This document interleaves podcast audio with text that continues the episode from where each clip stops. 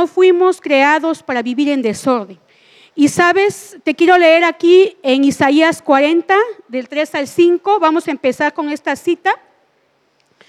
Y sabes, Dios es un Dios de orden, Dios es un Dios de amor, de misericordia, pero también de orden. Y te quiero leer aquí en Isaías 40, del 3 al 5, dice, voz que clama en el desierto, prepared el camino a Jehová, enderezad calzada en la, dice, la soledad de nuestro Dios.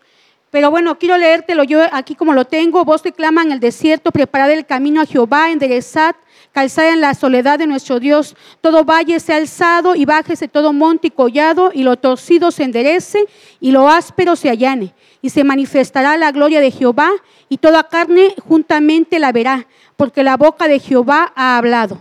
Y sabes, como cuando mamá y cuando tú y yo vivimos en casa, mamá te dice, ordena tu cuarto. ¿A cuántos no le han dicho, ordena tu habitación, ordena tu cuarto, ordena tus cosas, ¿no?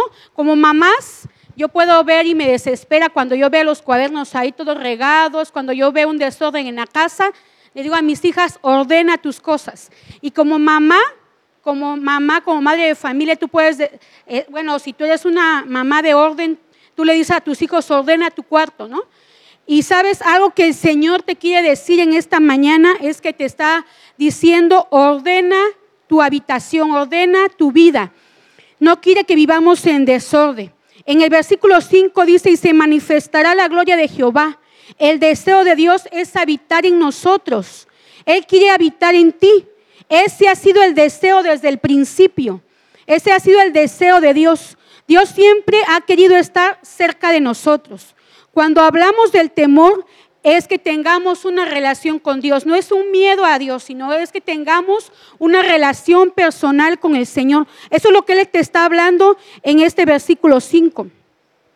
Y sabes, algo que tenemos que conocer es un patrón que Dios sigue para que haya un orden.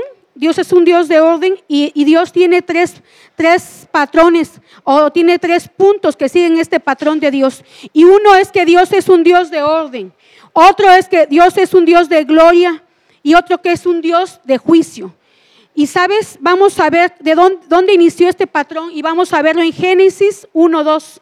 Te quiero leer aquí en, en el libro de Génesis cómo dice la palabra que la tierra estaba desordenada y vacía, dice aquí en Génesis 1, 2 y la tierra estaba desordenada y vacía, y las tinieblas estaban sobre la faz del abismo, y el Espíritu de Dios se movía sobre las aguas.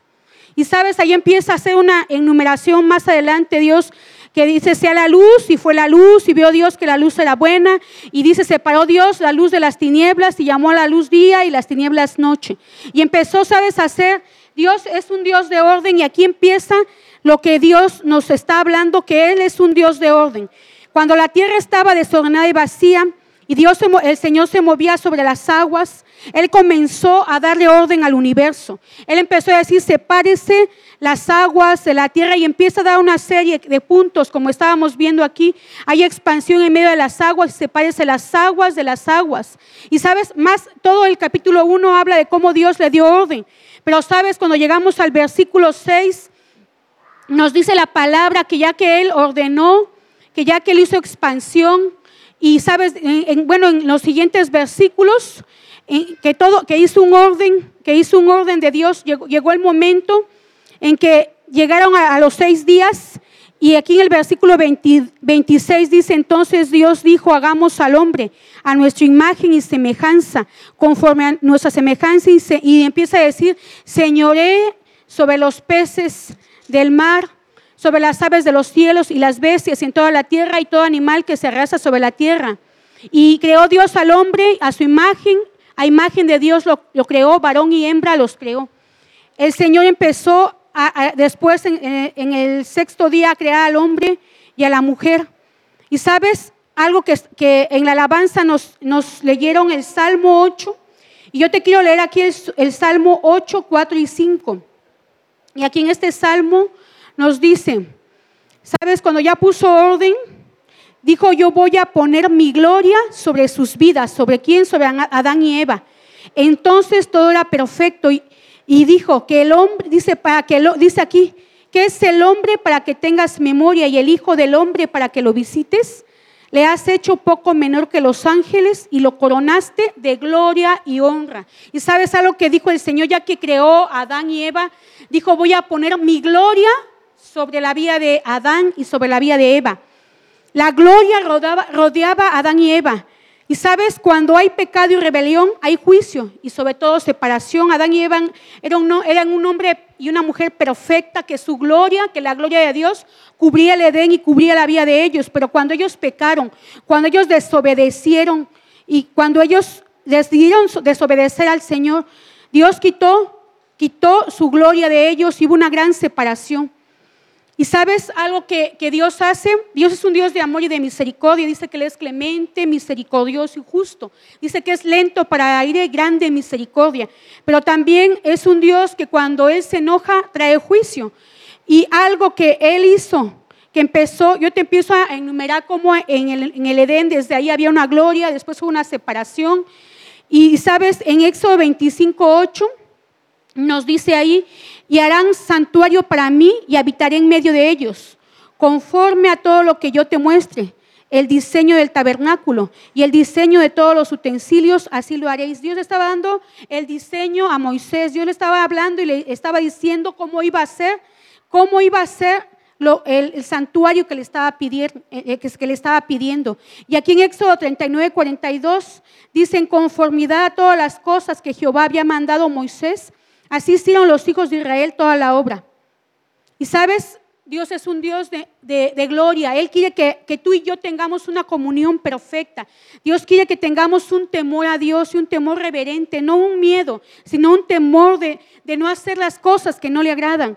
Y a lo que Dios le estaba dando estatutos a Moisés, le estaba diciendo cómo iba a ser su, su, tabernáculo. Y también le estaba diciendo, fíjate aquí en Éxodo 40, 34 y 35, dice entonces una nube cubrió el tabernáculo de reunión y la gloria de Jehová llenó el tabernáculo y no podía Moisés entrar en el tabernáculo de reunión porque la nube estaba sobre él y la gloria de Jehová lo llenaba.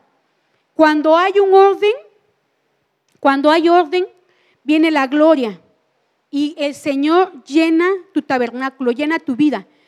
Cuando hubo orden, entonces llegó la gloria. Y sabes, en estos tiempos que estamos viviendo en casa y en reposo, en paz, porque ahorita no estamos con las prisas de ir con los niños a dejarlos, a traerlos, a que algunos no están trabajando. Y ahorita es tiempo que nosotros podamos volver nuestro corazón, alinear nuestro corazón al corazón de Dios.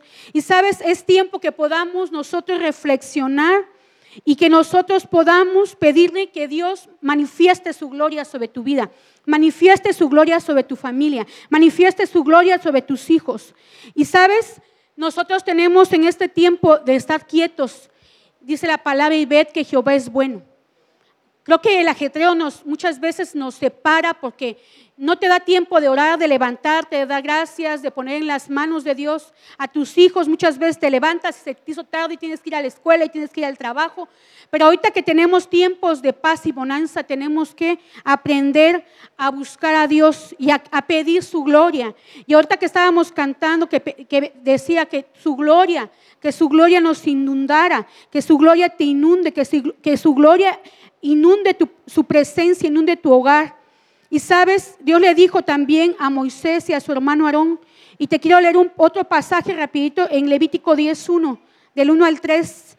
Y aquí te quiero poner un ejemplo, cómo Dios es un Dios de orden, pero también es un Dios de misericordia, pero también es un Dios de juicio. Y dice aquí, Nadab y Abiú, hijos de Aarón, tomaron Dice, cada uno su incensaria y incensario pusieron en ellos fuego, sobre el cual pusieron incienso, y ofrecieron delante de Jehová fuego extraño, que él nunca les mandó. Y salió fuego de delante de Jehová y los quemó, y murieron delante de Jehová. Entonces dijo Moisés a Aarón, esto es lo que habló Jehová diciendo, en los que a mí se acercan, me santificaré, y mi presencia, dice, y en mi presencia todo el pueblo será glorificado y Aarón cayó. Algo que, vimos en este pasaje en Levítico es que el Señor les dio le dio estatutos a Moisés antes, cómo iba a ser, quién iba a entrar al tabernáculo, quién iba a ofrecer el incienso. Y era algo muy sagrado. Dios permitía que una vez al año entrara, entrara Moisés y Aarón a ofrecer sacrificio. Pero para que entrara tenían que estar santificados, para que entraran tenían que estar alineados al Espíritu, alineados al corazón de Dios. Y era, era, tiempo en que solamente Aarón y Moisés podían ofrecer el incienso como sacerdotes. Sin embargo, sus hijos, dice la palabra, que no estaban dentro, dentro de la voluntad de Dios y ofrecieron un fuego extraño. ¿Y sabes qué es, qué es fuego extraño? Hoy yo te quiero decir el significado. El, sueño, el, fuego extraño es profano. Ese es el, significado. Profano. Y sabes, uno de los significados que tiene de ser profano, dice aquí como punto número uno, es tratar con poco respeto aquello que es santo. Eso es ser profano, tratar con poco respeto aquello que es santo. Otro es que es ser irreverente. Otro es que es tratar de manera común aquello que Dios llama santo. La lección que nos da a través de este pasaje para nuestra vida es que Dios pide una adoración y sabes, la adoración que Él acepta es una adoración genuina y de corazón. Muchas veces cuando nos reuníamos, ahora la verdad es que extrañamos esos tiempos de gloria, esos tiempos de presencia de Dios en medio de, la congregación. Y yo extraño esos tiempos, pero cuando muchas veces nos reuníamos, podíamos ver que muchas veces éramos irreverentes a su presencia. Estaba la alabanza y quizás a lo mejor tú estabas pensando, ay, los frijoles se quedaron en la casa y en la lumbre y se pueden quemar. Quizás estaba la adoración en la máxima presencia y estabas pensando, ay, quedaron que me van a mandar un WhatsApp, que me van a mandar un Face y en ese momento estabas desconectándote de la gloria de Dios. Y es algo que, que ahorita estamos valorando. Yo anhelo volver a esos tiempos de visitación del Espíritu, en tiempos de alabanza y de adoración. Anhelamos tener, pero muchas veces tomamos en poco y tomamos, tomamos en poco la presencia. No valoramos. Como dice aquí, no valoramos, somos irreverentes. Y sabes, muchas veces hacemos común lo que Dios llama santo. A través de su palabra también, cuando la estábamos escuchando, y, muchas veces está la palabra y tú estás comiendo, tú estás ahí comiéndote un chicle, unos cacahuates, no sé, poniéndote, no estás poniendo atención en lo que Dios dice, en lo que la palabra te está hablando. Es algo que debemos tener reverencia a lo que Dios te habla. Y muchas veces despreciamos en poco la mesa y su presencia. Y aquí dice que salió fuego de delante de Jehová y los quemó y murieron, dice a Nadab y Abiú. Esto es lo que habló diciendo. En los que a mí se acercan me santificaré y en, mi en presencia de todo mi pueblo seré glorificado. ¿Sabe? Sus hijos tomaron en poco, sus hijos tomaron en poco la presencia. El Señor les dice a Moisés, tienen que entender que yo soy santo. No voy a permitir que mi gloria, dice el Señor, se vuelva común. Y hay cuatro cosas que Dios llama santo. ¿Sabes? Una de las cosas que Dios llama santa es su presencia. Cuando nos acercamos no podemos actuar de manera común. Cuando nos reunimos no deberíamos venir irreverentes ante su presencia. Cuando nos reunimos deberíamos nosotros de estar como cuando nosotros íbamos al cine, mi esposo y yo, me daba coraje cuando íbamos a la iglesia porque mi esposo cuando íbamos al cine una hora antes quería que estuviéramos haciendo la cola para el estreno, ¿no? Y cuando íbamos a la iglesia en esos tiempos que estábamos mal, que llegaba media hora tarde, nos tocaba hasta en el cuarto de los castigados y todavía a la hora de la administración se salía con los chicharrines con las niñas, ¿no? Y algo que, que, que yo me acuerdo era que estábamos teniendo un poco su presencia. Estábamos teniendo en poco su palabra. Estábamos teniendo en poco lo que Dios llama santo, algo que, que Dios nos llama, que su presencia es santa. Muchas veces, ¿cuántas veces no? Tú puedes llegar temprano a la reunión y llegas tarde, ¿no? Bueno, dijeran la gente, como es para Dios, pues hay que me espere, ¿no? Pero si tuvieras una reunión con el gobernador, con el presidente de la República, con alguien importante, llegarías media hora antes de y harías antesala. Y llegarías a la mejor alineado, bien guapo, bien presentable, eh, oliendo rico, porque vas a ver a una gente importante en la tierra, ¿no? Y cuánto más nosotros tenemos que no despreciar su presencia y su gloria. Algo que también llama santo de parte, Dios llama santo es su palabra. Dice ahí en Juan 17, 17, santifícanos en tu verdad, tu palabra es verdad. Y sabes, ahorita son tiempos de gracia. Hoy podemos tener una Biblia y leerla y quizás la lees, no la lees, y quizás a lo mejor medio la lees, medio no la lees, o ni la lees, no la tienes empolvada y la sacas cada domingo que tienes que ir a la iglesia, o a veces ya ni a la iglesia porque cargas en, el celular la Biblia, ¿no? Pero algo que Dios llama santo es su palabra. Algo que deberíamos nosotros de poner en énfasis es de leerla diariamente, es de llenarnos de su presencia, es de llenarnos de su palabra, es escuchar atento, atento la palabra de Dios. ¿Sabes algo que a mí me impactaba? Yo me acuerdo que cuando estábamos en la iglesia, cuando yo era pequeña, adolescente, nos ponían en ese tiempo unas, unas no eran prédicas, unas películas que llamaba, se llamaban Trono Distante, como Ladrón en la Noche. Y no sé quiénes se identificaban, pero yo veía en esas películas cómo el Señor venía, era su venida y la gente que se quedaba era gente que cuando iba a la reunión estaba platicando en la hora de la prédica, que cuando iba a la reunión estaba comiendo, que cuando iba a la reunión se salía dos, tres veces, ¿no? Iba y venía. Y cuando yo veía, yo era pequeña, me acuerdo, y cuando yo veía esas películas, la venida del Señor Jesús, y que esas personas se habían quedado por, por, por despreciar la palabra y la presencia y la reunión, me daba un temor y digo, Dios mío, ayúdame, guárdame, porque de repente se nos olvida, ¿no? Y me acuerdo que mi hermano me decía, cuando yo escuchaba esa, esa, esa musiquita de cuando el Señor venía y un montón de gente cristiana se quedaba, dice, me daba miedo. Pero era un temor a Dios y muchas veces nosotros no se nos olvida y despreciamos su palabra. Algo que también Dios llama santo es tu cuerpo. Es algo que tenemos que cuidar y dice Romanos 12.1. Así que hermanos, os ruego por las misericordias de Dios que presentéis vuestros cuerpos en sacrificio vivo, santo, agradable a Dios, que es vuestro culto racional. Yo reconozco que, muchas veces he tomado en, poco mi cuerpo porque no me, no me he alimentado adecuadamente, porque he comido no, no, no quizás cosas que me alimenten. Hemos despreciado en nuestro cuerpo cuando muchas veces, quizás caes muchas veces en pecados sexuales como la fornicación, como el adulterio, cuando te alimentas mal, cuando incluso te, haces un tatuaje en tu cuerpo. Eso es despreciar tu cuerpo, eso es tener en poco tu cuerpo. Es algo bien duro, bien difícil, que Dios nos habla, pero, pero Dios nos dice que tenemos que, respetar, que honrar su presencia, su palabra, tu cuerpo. Y otra cosa que Dios te llama a, que tú vivas y, llames santo es a tu llamado. Y sabes, aquí en 2 de Timoteo 1.9 dice, cuando tomamos y, dice, cuando tomamos el poco llamado que Dios te ha dado y tu vocación, despreciamos al Señor. Y dice aquí en primera, en segunda de Timoteo 1:9, dice quien nos salvó llamó con llamamiento santo, no conforme a nuestras obras, sino según el propósito suyo y la gracia que, que nos fue dada en Cristo Jesús antes de los tiempos, dice de los tiempos de los siglos. ¿Y sabes? El hombre no te, da, no te ha dado un llamado, el que te da el llamado es Dios. El llamado que tú tienes quizás como médico es salvar vidas, es ser el mejor médico. El llamado que Dios te da es ser el mejor ingeniero, el mejor arquitecto, el mejor constructor, el mejor quizás albañil, el mejor. Te da un llamado a ser el mejor plomero, electricista. Yo no sé en qué te desenvuelvas, pero Dios te llama a ser excelente en lo que Dios te ha dado, en el don o talento que Dios te ha dado. Y sabes, tenemos que trabajar con esa vocación, por esta vocación que es santa y hacerlo con excelencia.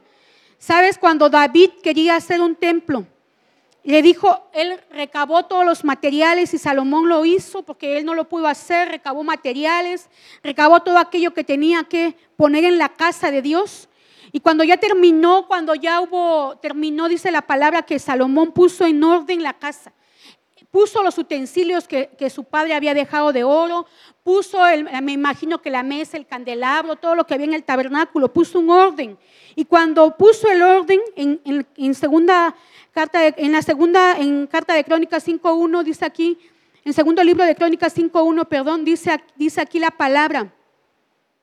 Fíjate cómo dice que cuando ya puso orden, dice, acabada toda la obra que hizo Salomón, para la casa de Jehová, metió Salomón las cosas que David su padre había dedicado. y puso la plata y el oro y todos los utensilios en los tesoros de la casa de Dios. Y cuando sonaban pues las trompetas y cantaban todos una para alabar y dar gracias a Jehová, y a medida que alzaban la voz con trompetas y címbalos y otros instrumentos de música y alababan a Jehová diciendo, porque Él es bueno, porque su misericordia es para siempre. Entonces la casa se llenó de una nube, la casa de Jehová. Y dice la palabra, no podían los sacerdotes, en segunda de Crónicas 5, dice 14, no podían los sacerdotes estar allí para ministrar por causa de la nube, porque la gloria de Jehová había llenado la casa de Dios.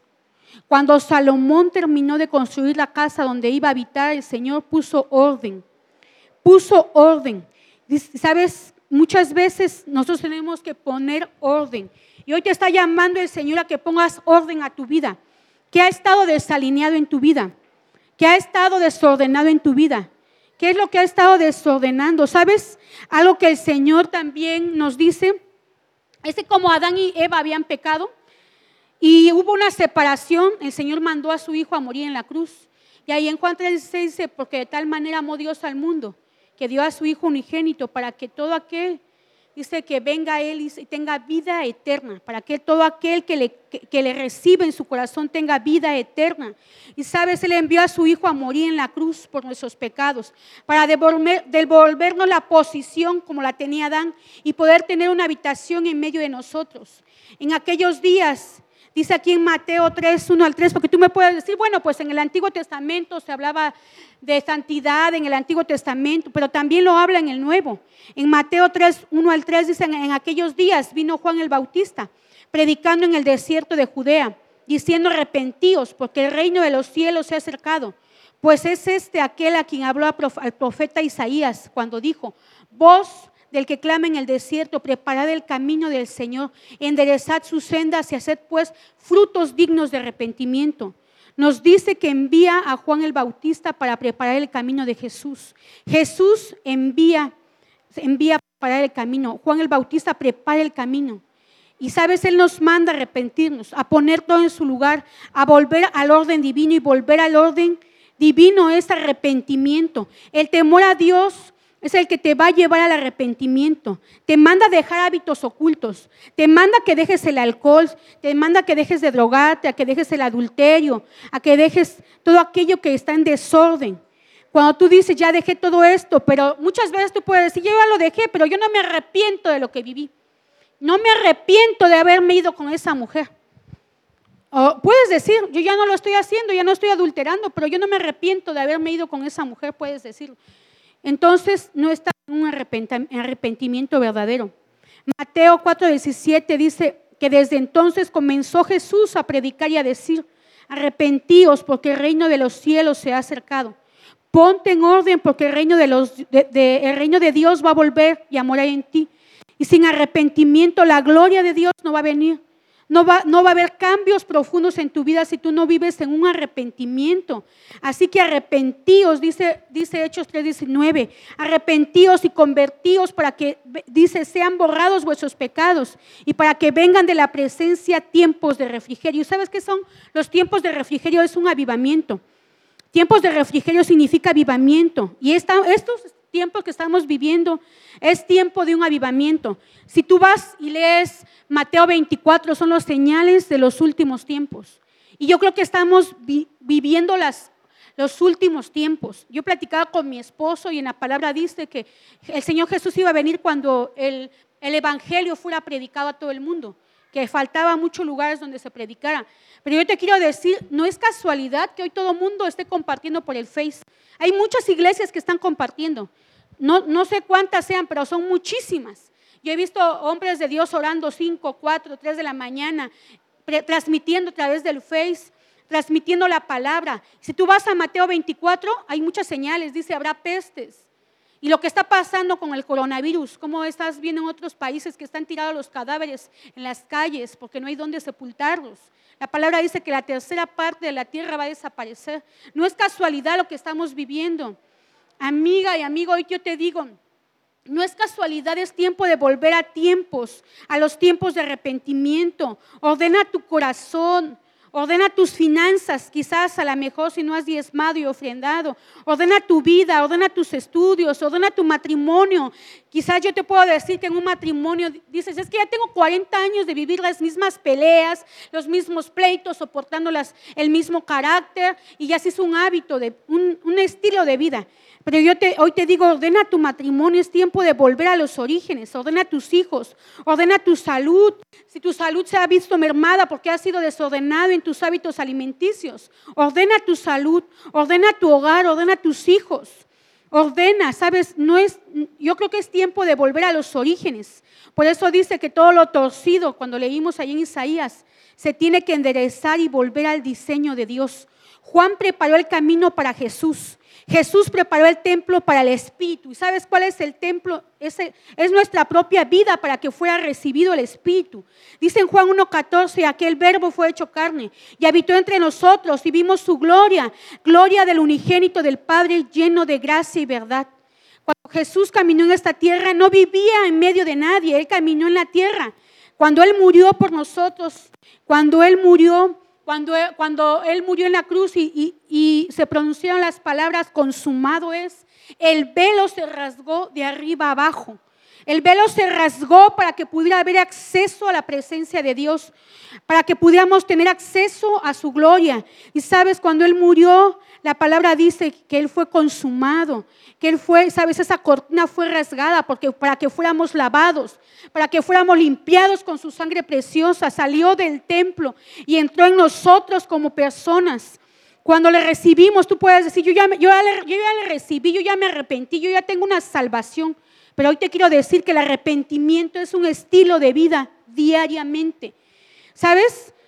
Nosotros cuando andamos en la calle, Muchas veces batallamos con pensamientos y yo lo he compartido con mi esposo, yo a veces batallo con pensamientos. Quizás a lo mejor si alguien te hace algo, batallas con pensamientos de venganza. Quizás cuando, tienes una mala actitud con tus hijos, con tus padres, con tus hermanos, son actitudes que nos tenemos que arrepentir. El salmista David decía, este Salmo 19, 12, 13 y 14, el salmista decía aquí, ¿quién podrá entender sus propios errores? Y decía, líbrame de los que me son ocultos, porque a veces ni cuenta me doy que actúo mal, ¿no? Que contesto mal, que hablo mal. Dice, preserva, dice también a tu siervo de las soberbias, que no se enseñoreen de mí. Entonces seré íntegro, dice. Seré íntegro y estaré limpio de gran rebelión. Sean gratos los dichos de mi boca y la meditación de mi corazón delante de ti, oh Jehová, roca mía y redentor mío. Algo que hay que caminar en un arrepentimiento continuo es diariamente, porque todos los días se nos pegan, malos pensamientos, malas actitudes, todos los días decimos malas palabras, quizás no son palabras correctas, quizás hay egoísmo, ¿no? Yo todavía, yo siento que batallo con muchas cosas. Y sabes, en Efesios 5:25 dice, maridos, amad a vuestras mujeres, así como Cristo amó a la iglesia y se entregó a sí mismo por ella. Y dice, se entregó por nosotros para santificarla, habiéndola purificado en el lavamiento de agua por la palabra. Debemos ser lavados diariamente por la palabra. Es necesario que este precioso libro, que es la palabra de Dios, lo leas diariamente y que podamos ser limpiados. Y sabes, un último versículo que te quiero dar, que está en segunda de Corintios 7.1, dice, Así que limpiémonos de tales promesas. Dice, limpiémonos de tales promesas, porque tenemos tales, así que amados, puesto que tenemos tales promesas, limpiémonos de toda contaminación de la carne y del espíritu, perfeccionando la santidad en el temor a Dios. Es tiempo que, que nosotros habite Dios. Tú quieres gloria, yo creo que nadie quiere vivir carencia. Todo el mundo quiere ver la gloria. Todo el mundo quiere ver quiere ver éxito. Todo el mundo quiere ver, quiere ver éxito en sus vidas, quiere ver prosperidad. Todo el mundo quiere ver todo eso. Pero para que veamos todo eso, tenemos que ser alineados. Para que veamos todo eso, tenemos que estar alineados con su espíritu. Tenemos que estar alineados a su presencia. ¿Sabes? Quien no teme a Dios no califica para que habite en medio de él. Quien no teme a Dios no califica para ser lleno del Espíritu Santo y por consecuencia no tendrá la gloria de Dios. No hay ninguna persona que no necesite arrepentirse. Yo misma necesito, y yo te puedo decir, soy la primera. Necesito ser lavada, limpiada por su sangre preciosa. Sabes, yo necesito volver a los orígenes. Diariamente hay cosas con las cuales yo batallo. Quizás hay egoísmo a veces en mi corazón. Quizás todavía ofendo con palabras y a veces no con palabras, con hechos. Yo te puedo decir, por eso el salmista decía, líbrame de los que me son ocultos, porque muchas veces hay cosas que me dice mi esposo, es que no te diste cuenta, lo dijiste. No, no lo hice con la intención, pero lo hice. Entonces muchas veces Dios te llama a tener un arrepentimiento. Dios te llama a que te pongas a cuentas con Dios.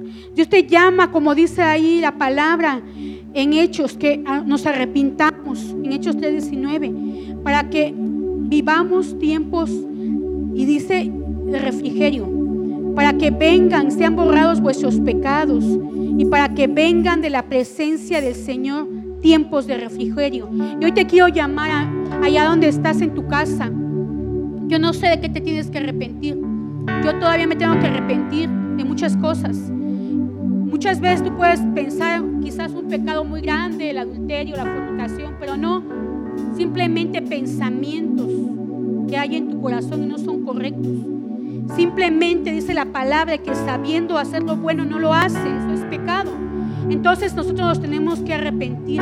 Yo quiero y anhelo su gloria, yo quiero y anhelo su presencia. Y sabes, como madre aún yo me he puesto a la brecha por mis hijos.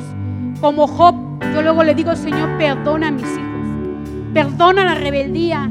Perdona el desacato, el que a veces los veo apáticos a tu palabra, a tu presencia. Yo tengo que ponerme aún como padre, como madre, a favor de mis hijos. Yo, yo te quiero decir, cierra tus ojos y dile, Señor, perdóname. Porque quizás he tenido un poco tu palabra, no la he leído como debe ser porque quizás he tenido un poco tu presencia. No me he acercado a ti. No me he acercado a tu presencia. Perdóname, porque no he levantado un altar. Y estos tiempos son tiempos de refrigerio, de avivamiento. Son tiempos en el cual hay que estar clamando por un avivamiento en tu familia, clamando por un avivamiento en tus hijos, clamando por un avivamiento. Yo anhelo, Señor, un avivamiento en mi casa.